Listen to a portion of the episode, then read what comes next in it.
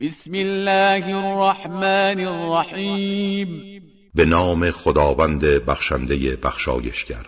اذا جاء نصر الله والفتح هنگامی که یاری خدا و پیروزی فرا رسد.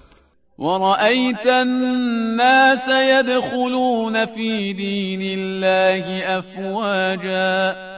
و ببینی مردم گروه گروه وارد دین خدا می‌شوند. فسبح بحمد ربك واستغفره انه كان توابا.